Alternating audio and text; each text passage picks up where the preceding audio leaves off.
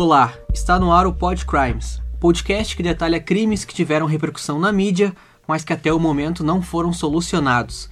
Vamos entrevistar jornalistas que fizeram a cobertura dos casos, delegados, além de pessoas que foram impactadas diretamente pelos crimes.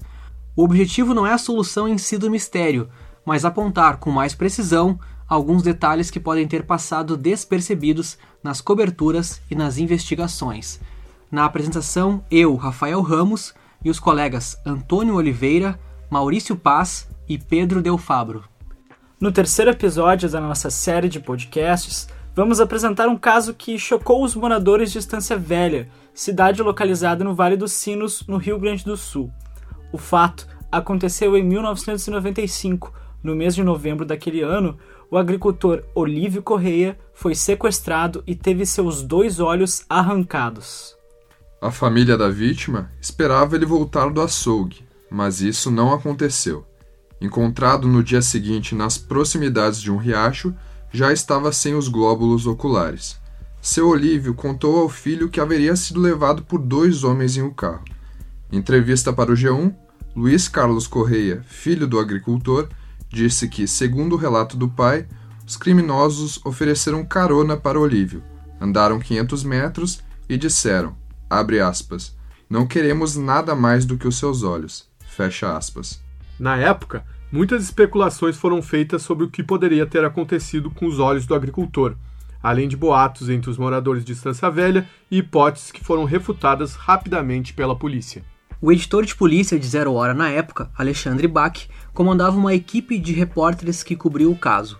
Ele nos conta sobre o primeiro contato que eles tiveram com o ocorrido. Era um senhor de idade se não me engano era negro, né, um, é, um senhor negro de idade, é, é, encontrado numa situação meio bêbado ou drogado numa estrada vicinal ali de Estância Velha, sem os olhos, é, vítima de uma agressão física, se não me engano ele tinha assim, tinha sido agredido, e num lugar ermo, né? Não era um lugar assim e tu tinha que, a reportagem que reconstituir tudo o que tinha acontecido e o grande mistério era eh, por que, como ele tinha perdido os olhos, né?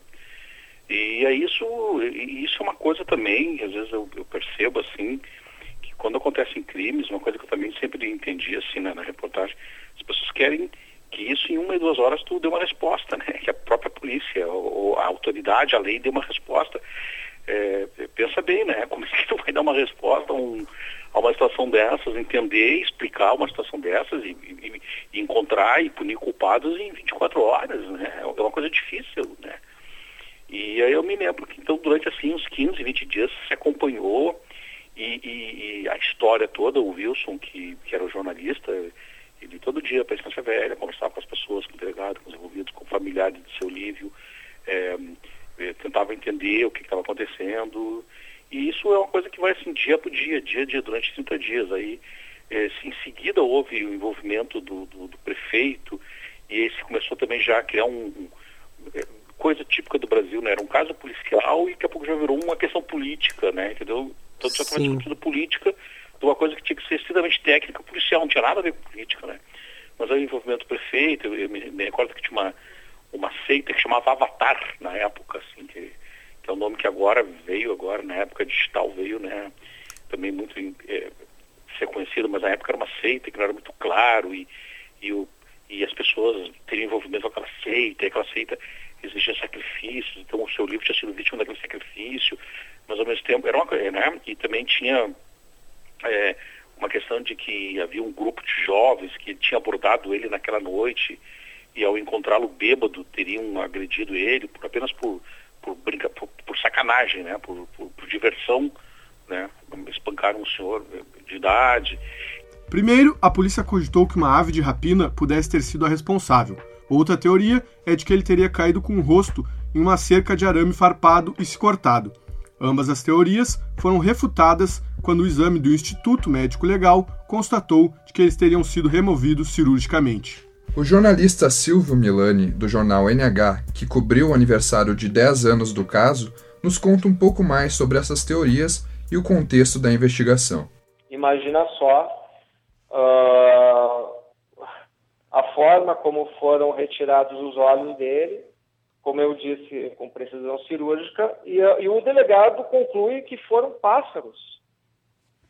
Mas Sim. se pássaros fizeram isso, no mínimo o rosto dele ia estar arranhado, ia ter outros, eh, outros, outros hematomas. Né? também, uh, aí o, até o senhor Olívio questionou na época, que pássaro, é, que pássaro é esse que me tira o olho e não me bica, não me deixa outra marca no rosto?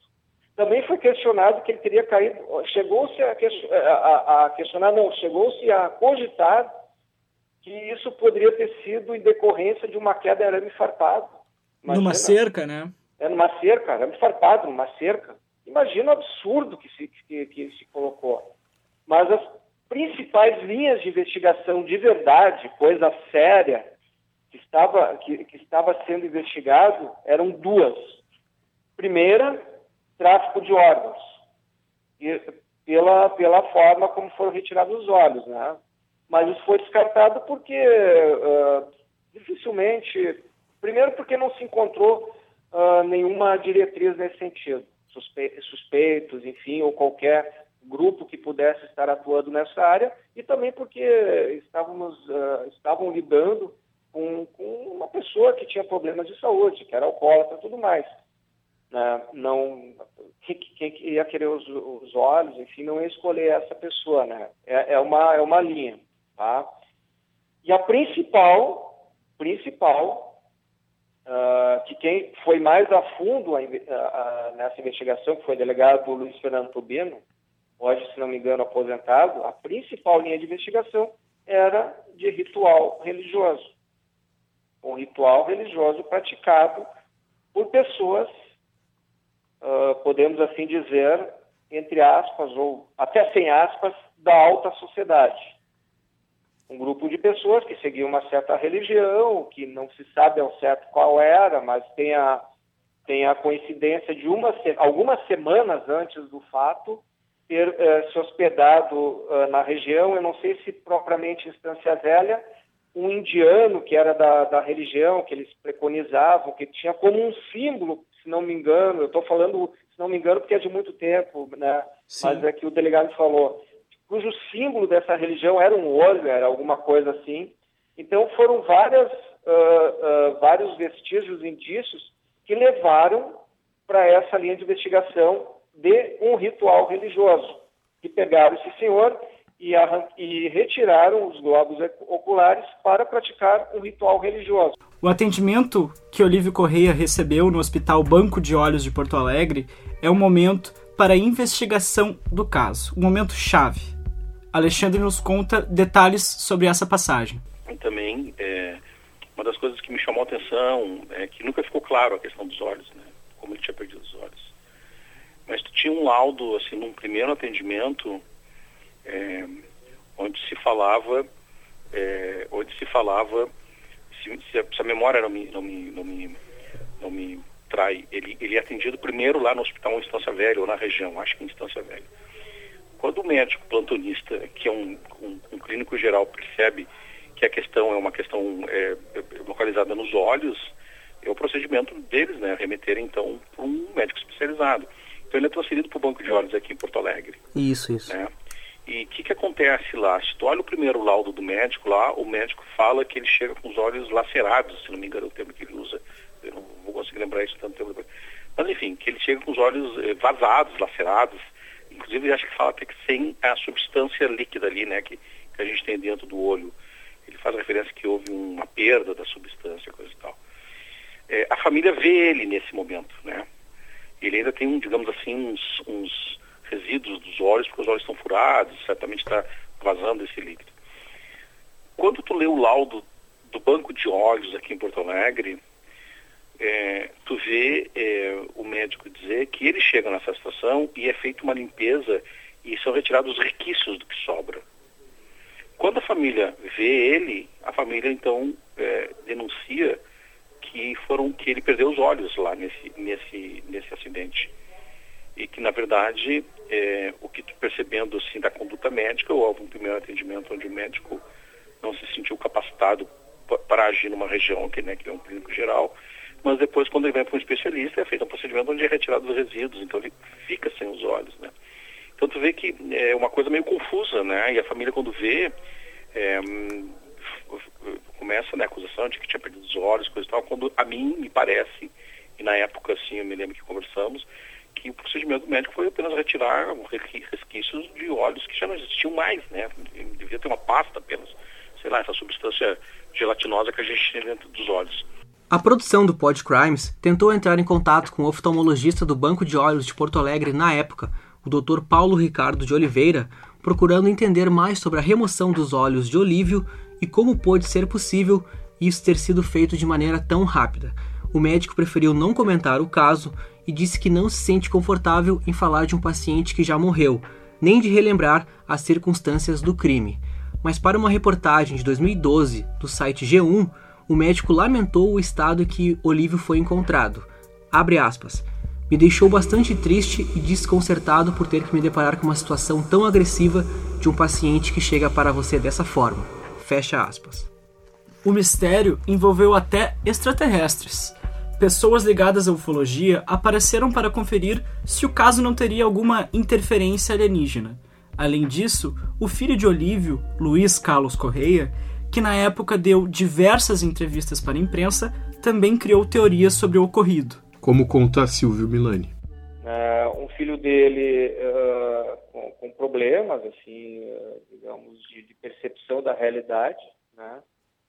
E o filho dele ficou entrando em contato comigo por algum tempo ainda, inclusive procurar no jornal, dizendo que ele estava investigando, que estava chegando aos, aos, aos autores, né? E, e, assim, na cabeça dele, como se fosse uma grande teoria da conspiração, todo um, um, um raciocínio, todo um, um, uma construção de uma realidade que ele fazia. Ele não estava tão errado assim, só que ele já, ele já estava uh, até meio transtornado em função de tudo que aconteceu, né? Uhum. Eu aposto que se eu for falar com ele hoje, hoje eu não tenho mais o contato dele, ele vai vir com a mesma o mesmo discurso em relação àquilo que aconteceu e que ele ainda está na pista do, do grupo que, que fez isso com o pai dele. Como se já não bastasse ser difícil o suficiente passar por essa situação, Olívio e a família não viviam nas melhores condições. Ele estava na residência dele, um casebrezinho, num bairro pobre ali do município de Estância Velha, praticamente, é, aonde ele morava na época em que foi vítima dessa atrocidade.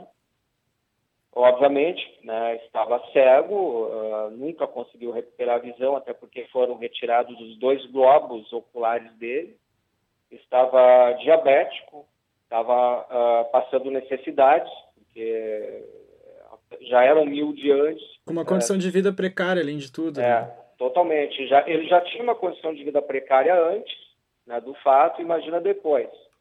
Então, era uma pessoa totalmente desamparada e sem saber o que aconteceu com ele. Ele dizia, ele diz, disse para mim, né, olha, eu não quero morrer sem saber onde foram parar os meus olhos. Isso ele insistia. Eu quero saber o que realmente aconteceu comigo.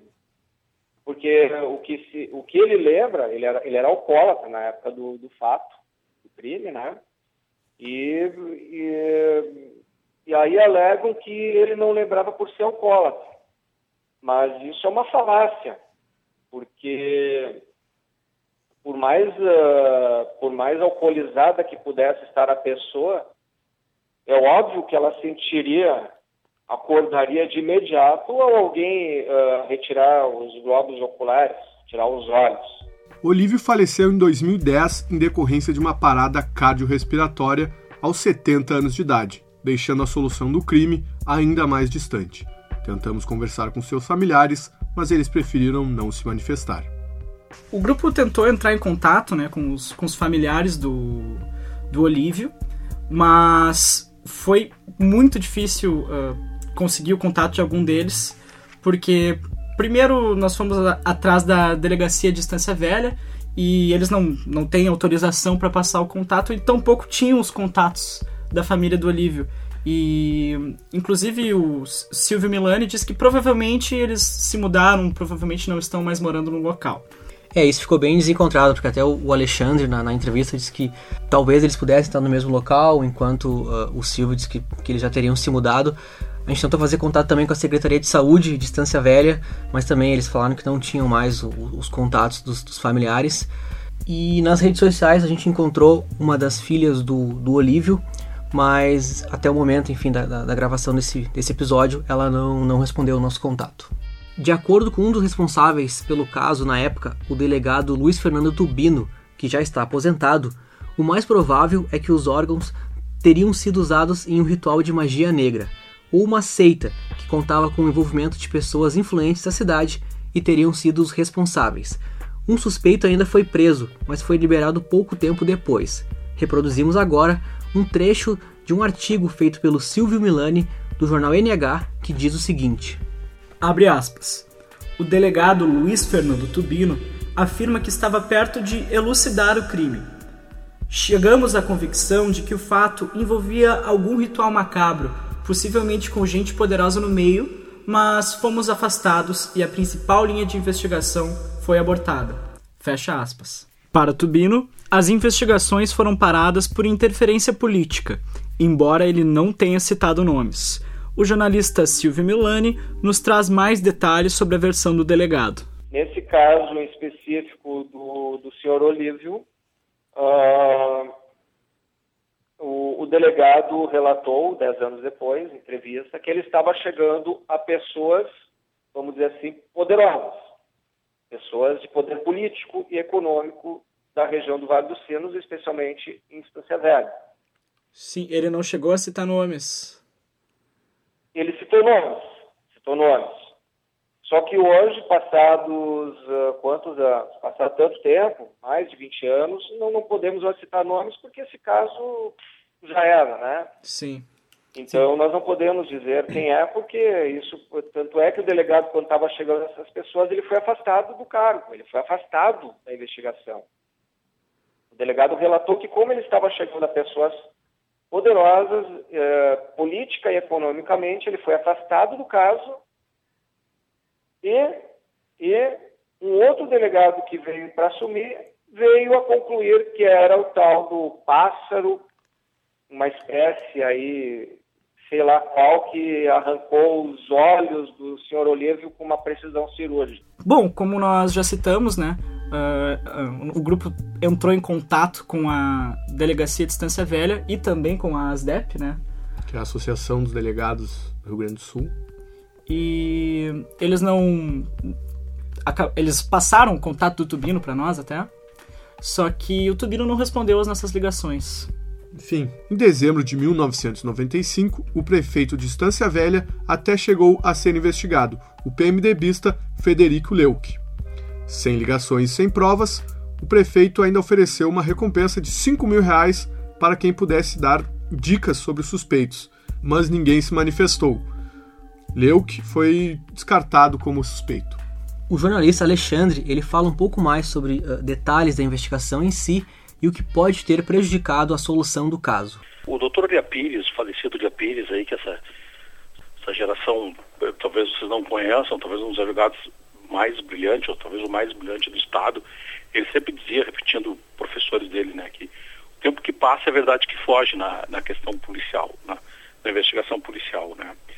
E se tu olhar, é, todas essas investigações, assim, pega o caso da Marielle agora, por exemplo, no Rio, né? É, sempre que tu é, perde tempo numa investigação, tu sempre dá, tu dá a chance uma prova sumir ou para alguém forjar uma prova. Ou alguém criando situações que tu vai te desviando do curso.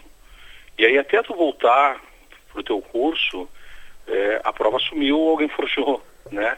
É, eu acho que o caso do Olívio, ele foi, ele foi é, é, um pouco isso, assim, né? À medida que, que, tu deixa o tempo rolar e tu não fez a perícia que tu devia ter feito, tu não houve testemunha, naquele calor ali do acontecimento, é, é, se tu não houve, né, né tu não é, se tu não recolhe uma prova, uma evidência, se tu não, se tu não checa algumas coisas, assim, com o passar do tempo, é, além daquilo se esfriar, é, tu, tu, tu, tu, também dá chance para que alguém interessado em mudar as coisas, em criar um cenário, ele construa, né? Então, e, e, isso, quando tu envolve política, daí tu começa a, a fica uma discussão paralela. Porque eu, eu, imagino o delegado, daqui a pouco ele tem que ouvir o prefeito, daqui a pouco ele tem que fazer uma busca na casa do prefeito. E aqui não tem nada a ver com a história, né? Depois se prova que não tem, e aí tu deixa de lá, tá indo atrás é, da verdadeira história, né? Do, enfim, seguindo as pistas. Eu acho tudo na polícia, assim, grandes pensar, e, e aí se cria as teorias das conspirações. Ah, a polícia não, não, não, não achou ninguém porque era o prefeito, e aí a polícia não conseguiu prender o prefeito, mas na verdade era uma outra, né, uma outra situação, que aquela questão do prefeito serviu só para atrapalhar a, a, a, que tu chegue no resultado final que tu precisa. Hum, então, na, na opinião do grupo, o crime ele pode ser resolvido? Não. Não, é, é que na verdade já passou o tempo de investigação, já foi arquivado e acredito que 20 anos já o crime nem pode ser mais reaberto. Enfim, se não se em 24 anos não, não foi descoberto nada e com o, com, com o Olívio já morto, eu acho que é impossível que o crime seja solucionado. Bom, é sempre bom lembrar que, segundo os próprios delegados, as primeiras 72 horas são as mais relevantes para tentar elucidar um crime ou um desaparecimento, porque uh, ao decorrer do tempo os, os principais suspeitos eles podem, uh, enfim, sair da cidade uh, ou até mesmo esconder essas provas com mais contundência, né? E vale lembrar que uma das principais suspeitas na época também foi a questão do tráfico de órgãos. E atualmente é o segundo crime mais rentável atrás só do, do tráfico de, de armas segundo a ONU. A China, a Índia e o Paquistão são os principais lugares onde, onde isso acontece, principalmente por ter mais pessoas e provavelmente para estarem mais dispostas a vender e se mutilar para conseguir dinheiro em troca.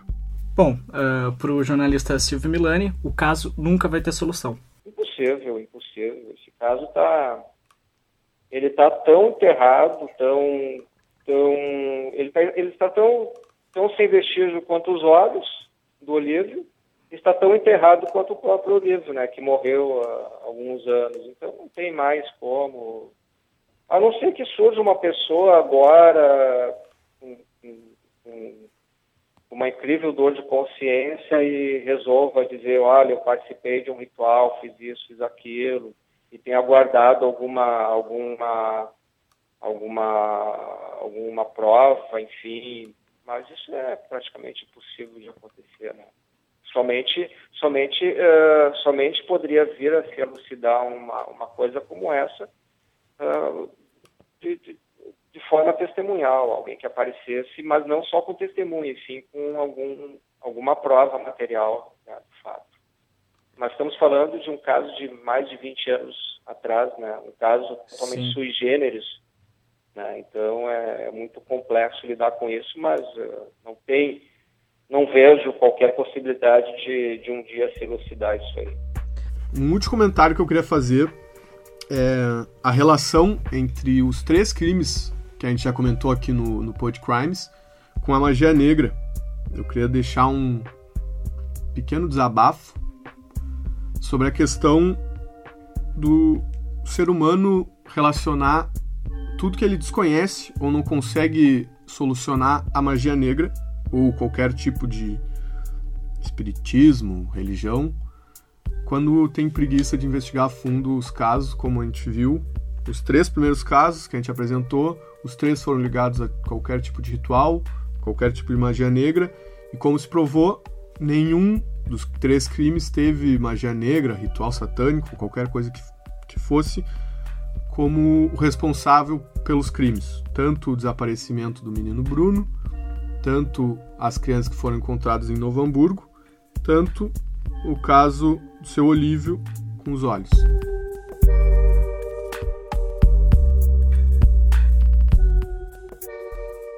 Bom, pessoal, esse foi o terceiro episódio do Pod Crimes em que trouxemos o caso do roubo de olhos de um senhor em Estância Velha. O trabalho foi produzido pelos alunos da Escola de Comunicação, Artes e Design da PUC do Rio Grande do Sul. Eu, Pedro Del Fabro e os colegas Rafael Ramos, Antônio Oliveira e Maurício Paz. Na técnica, Anderson Almeida e Fabrício de Carvalho. E antes de nos despedirmos, gostaríamos de falar sobre a repercussão do nosso episódio anterior, que tratava do desaparecimento do menino Bruno no litoral gaúcho. Durante a produção do, do nosso episódio, a jornalista de Zero Hora, Adriana Irion, que foi uma de nossas fontes, ela entrou em contato com a mãe do Bruno, a Deversina, e, enfim, fez matérias com, com, com a repercussão, com, a, com o andamento do caso, e isso, essa repercussão que teve das matérias que, que saíram na, na Gaúcha, em, em Zero Hora e na Gaúcha, fez a polícia voltar a revisar o caso, algo que faz, uh, fez com que a esperança de Deversina de rever o seu filho, que essa esperança uh, aumentasse.